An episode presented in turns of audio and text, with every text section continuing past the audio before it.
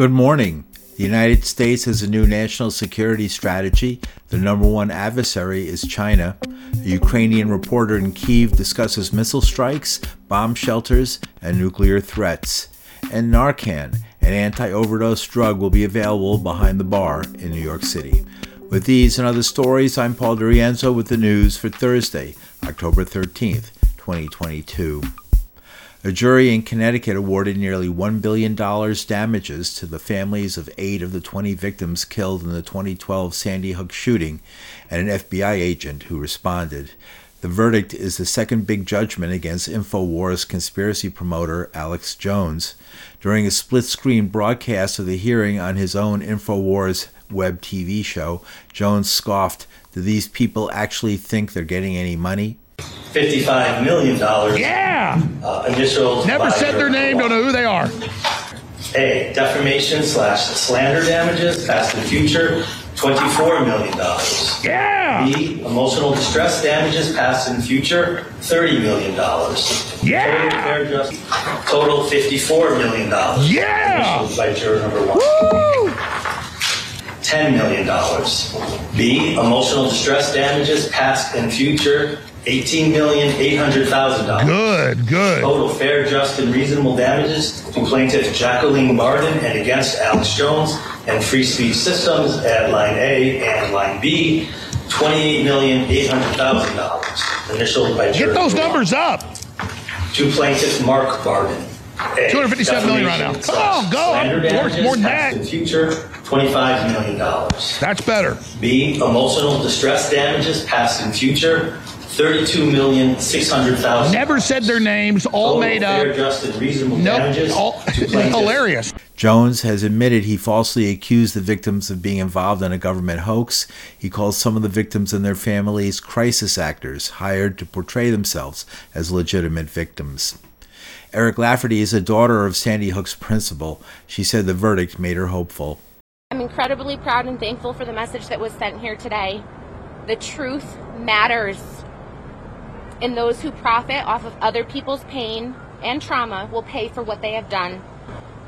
There will be more Alex Joneses in this world. But what they learned here today is that they absolutely will be held accountable. Jones faces multiple legal problems. He has also been under scrutiny from the House committee investigating the January 6th attack on the Capitol. There's one more defamation case against Jones in the pipeline, while a judge in today's case could increase the award with punitive damages. On Wednesday, the White House released its national security strategy outlining President Joe Biden's priorities for dealing with global challenges. National Security Advisor Jake Sullivan told reporters the world is at an inflection point, adding the post Cold War era is over. But he said the United States would avoid multiple proxy wars with its chief rival, China. During the Cold War, we turned a lot of different regions in the world into proxy battlegrounds between the US and the Soviet Union. And we basically treated countries according to where they fit into that kind of larger proxy dynamic rather than treating them on their own terms. And one of the points I made in the speech, one of the points the strategy really lays out, is that a successful approach to dealing with competition with the PRC means not making countries choose sides, not dividing the world into rigid blocks, and not making our relationship with countries kind of dependent on this some kind of proxy fight between the US and the PRC, but rather having an affirmative agenda that is rooted in the best of what American foreign policy can be, a problem solving mindset about the things that those countries are facing. And the more we can deliver on that, the more we can have confidence in ourselves that our offer that we can make to those countries of investment rather than extraction, of cooperation rather than coercion, is going to win out in the end without us having it to, to turn it into a proxy battleground. That is how we're going to be most successful.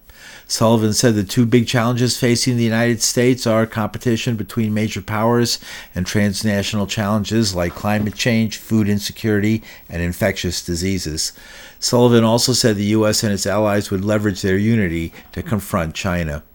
The most significant vehicles through which the United States is operating in the Biden administration are vehicles of like minded democracies NATO, the G7, the US EU Trade and Technology Council, the Quad. um, AUKUS. But we can both build out that architecture and effectively infuse energy and support for uh, the democratic and the free world, while at the same time working with a range of countries uh, to help solve problems that matter to all of us and for which cooperation requires us reaching beyond just countries that share our political system. The administration is also in the middle of a potential upheaval in its relationship with Saudi Arabia after OPEC Plus slashed oil supply, propping up prices and helping Russia. In an interview over the weekend, Biden said Saudi Arabia would face consequences. Meanwhile, in war news, Ukraine officials say the region surrounding the capital, Kiev, was struck by Iranian made kamikaze drones this morning. The government said critical infrastructure was hit, but was silent on the details. Attacks on Kiev had become rare before the capital city was hit at least four times during Monday's massive strikes, which killed at least 19 people and wounded more than 100 across the country. I'll be talking with a Ukrainian journalist who lives in Kiev later in the broadcast. Meanwhile, the United Nations General Assembly overwhelmingly approved a resolution on Wednesday telling Russia its annexation of four regions in eastern Ukraine is illegal and not valid. Also, yesterday, there was a meeting of the Ukraine Defense Contact Group at NATO headquarters in Brussels. Afterwards, Secretary of Defense Lloyd Austin glossed over a question about long range anti aircraft missiles for Ukraine, implying the war might last a while. As long as the conflict goes on, there will always be uncertainty. So it's very difficult to predict exactly when it's going to be safe to move about, move in and out of the country. And I know that you're concerned about your family certainly that's understandable. But we're going to do everything we can as fast as we can to help the Ukrainian forces get the capability they need to protect the Ukrainian people. That's very, very important to us. Chair of the Joint Chiefs of Staff, General Mark Milley, praised Ukraine's fighters and promised more weapons. And the discussions at this contact group today were about meeting Ukraine's current needs and also supporting them in the long haul. We focused on air defense, on cannon artillery, rocket artillery, maneuver, tanks, infantry fighting vehicles, armored personnel carriers, also discussed training and a wide variety of non lethal support. These systems and the associated ammunition are critical for Ukraine to continue the fight, and they are employing these weapons extremely well. About 50 nations participated at the NATO meeting on bolstering Ukraine's air defenses two days after Russian missiles rained on Kiev and other cities across the country. A Ukrainian journalist in Kiev is Maria Pirasenko. She tells the news the missile attacks on the capital came as a surprise. We're staying there almost like four hours till 12 o'clock, so till noon, because air raid siren alarm was still continuing and going, and we were monitoring with all the neighbors in the bomb shelter, all the news, and it was really, you know, terrifying to see that, oh, one strike is like in the city center, like the, the busy crosswalk in the city center, and then another strike hit some thermal power plant in one of the districts of Kiev, and another missile hit also in the city center, but like other districts, which is kind of like historical one then we see all the news that Lviv, which is the city in the western Ukraine, was also targeted, and the critical infrastructure, the power uh, lines were cut off. And then you see other news that striking Dnipro, striking Kryvyi which is eastern part of Ukraine. And you know, everybody in my bomb shelter, all my neighbors weren't scared, you know, or frightened or something, everybody were like, okay, so here we go again. This type of feeling, not like being scared of, but being more, I say, bored of all these just senseless, massive missile attacks.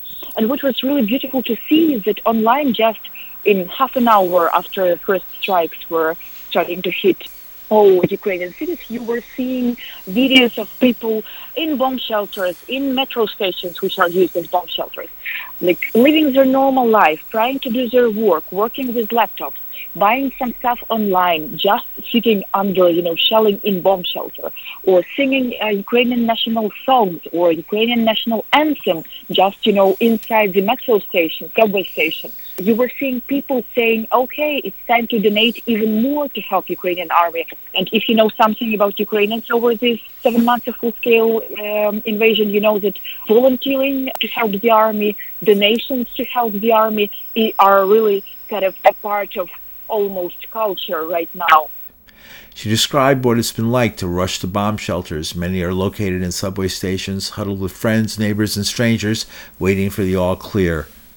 We're staying there almost like four hours till 12 o'clock, so till noon, because air raid siren alarm was still continuing and going, and we were monitoring with all the neighbors in the bomb shelter, all the news, and it was really, you know, terrifying to see that, oh, one strike is like in the city center, like the, the busy crosswalk in the city center, and then another strike hit some thermal power plant in one of the districts of Kiev, and another missile hit also in the city center, but like other districts, which is kind of like historical one.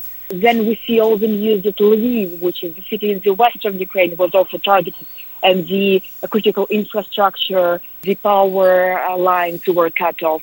And then you see other news that striking Dnipro, striking Kryvyi which is eastern part of Ukraine. And you know, everybody in my bomb shelter, all my neighbors who weren't scared, you know, or frightened or something, everybody were like, okay, so here we go again. This type of feeling, not like being scared of, but being more, I say, bored of all this senseless, massive missile attacks.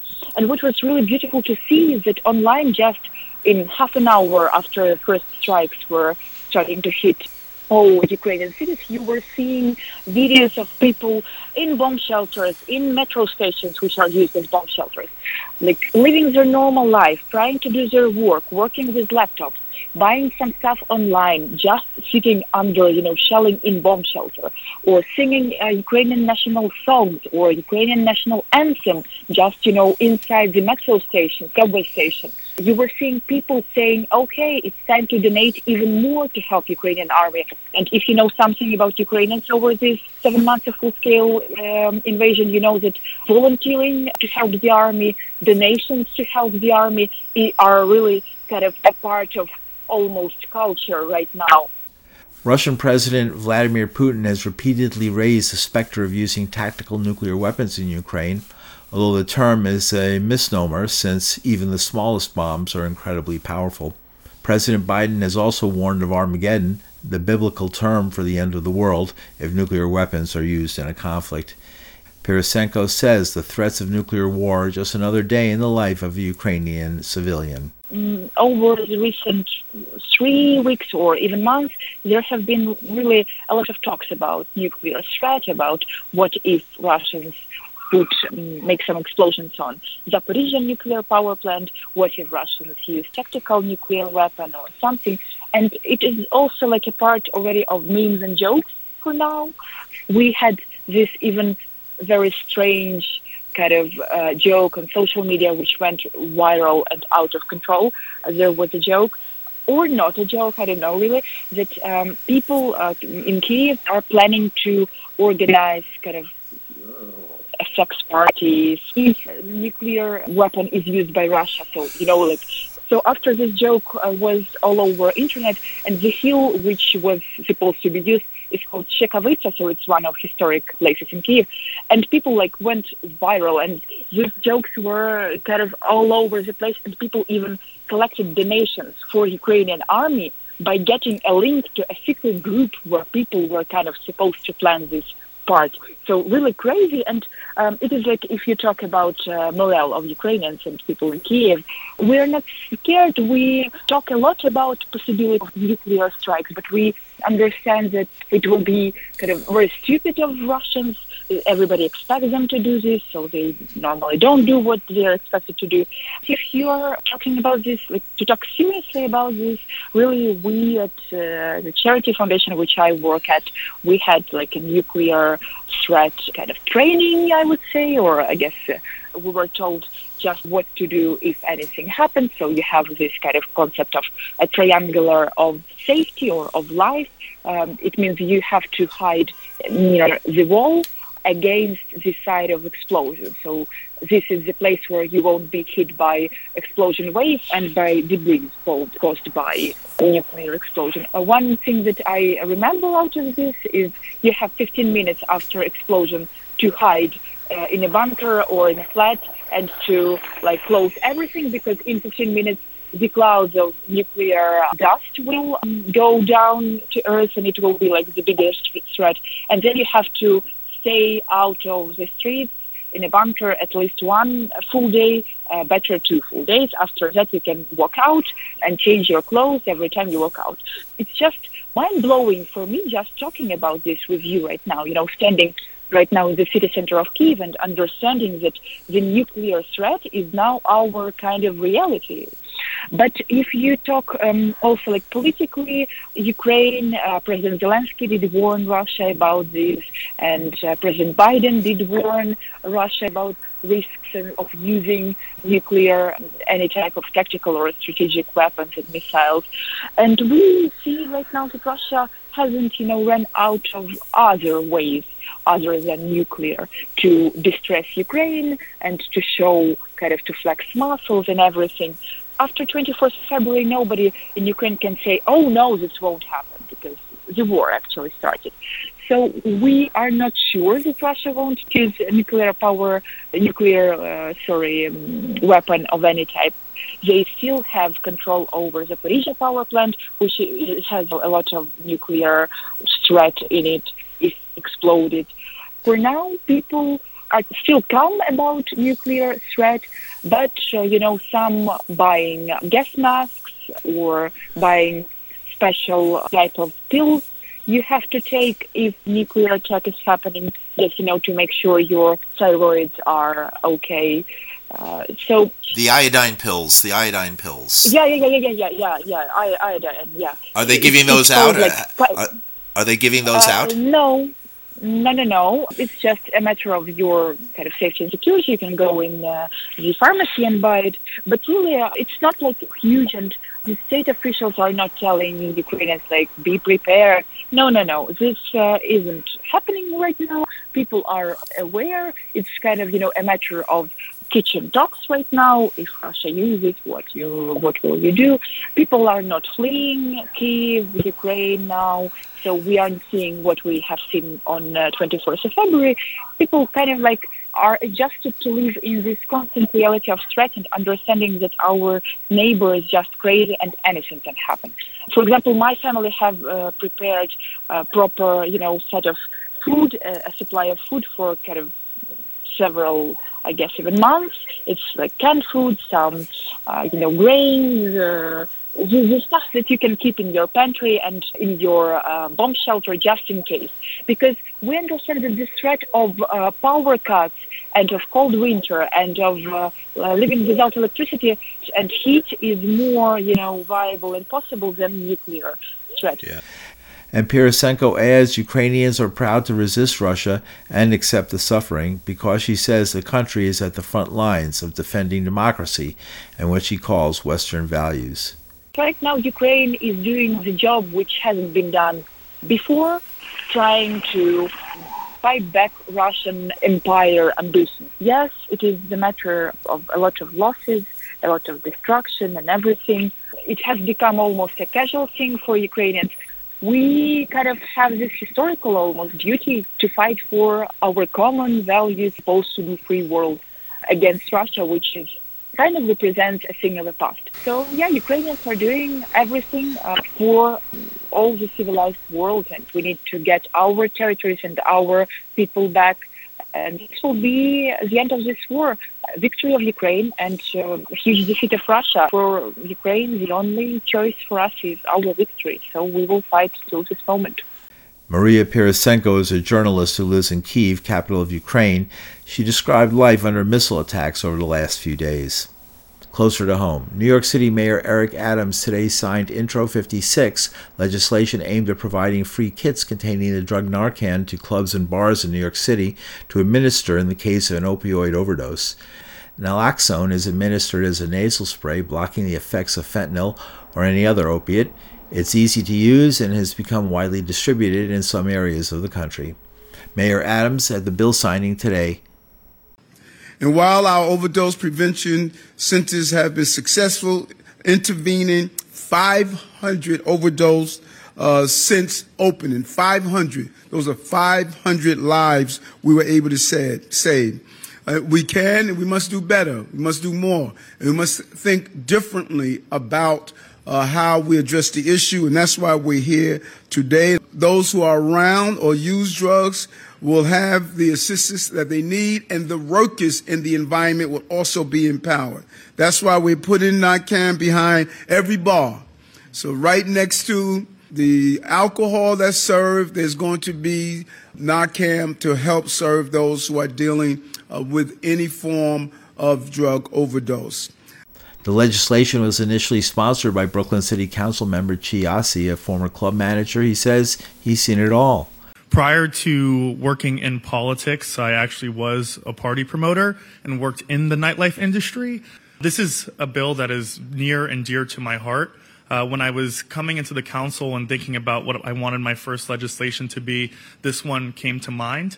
Uh, a year ago, I lost a friend to a fentanyl overdose, and while it is unfortunate that that has happened to my personal life, that is not an isolated incident that New Yorkers are facing today.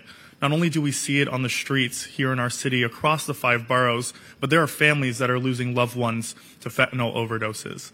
So we are taking a step in the right direction to provide the training and the access to naloxone, to Narcan kits, to fentanyl test strips, so that we can keep all of us safe, so that we can keep New Yorkers safe, and so that we can we can save a life and put someone on the right track uh, towards recovery. Brooklyn City Council member Chi Ossé, he's also a member of Black Lives Matter. And finally, Karine Jean Pierre, the first openly gay White House press secretary, marked National Coming Out Day on Tuesday with a personal story, first in tweets and then with reporters. She said coming out wasn't an easy thing to do. And so I wanted to start by sharing my own coming out story. Like so many in the LGBTQ community, coming out wasn't an easy thing to do. My family was traditional and conservative being gay in my family wasn't something that you mentioned out loud or celebrated. But my family, like many, many other families, grew to accept who I was. They saw that who I loved didn't change who I was as a person. It didn't change the things I like to do, and it didn't change the goals I had for my life. The beauty of America is its freedoms and the promise that you can achieve your dreams no matter your race, sex, country of origin, sexual orientation, or gender identity. This is something we continue to strive toward and fight for, particularly as we continue to see a wave of anti LGBTQ legislation across the country. And it's why I'm so honored to serve the President and the First Lady who have stood with the LGBTQ community for many years and will continue to stand with all those who come out. And we are thinking about those who are coming out or those who are thinking about coming out, and we are here for you, and we will uh, continue to support you. Thank you. Jean Pierre was born in Martinique in the Caribbean and then raised in New York. She has a daughter with partner Suzanne Malveaux, a CNN correspondent.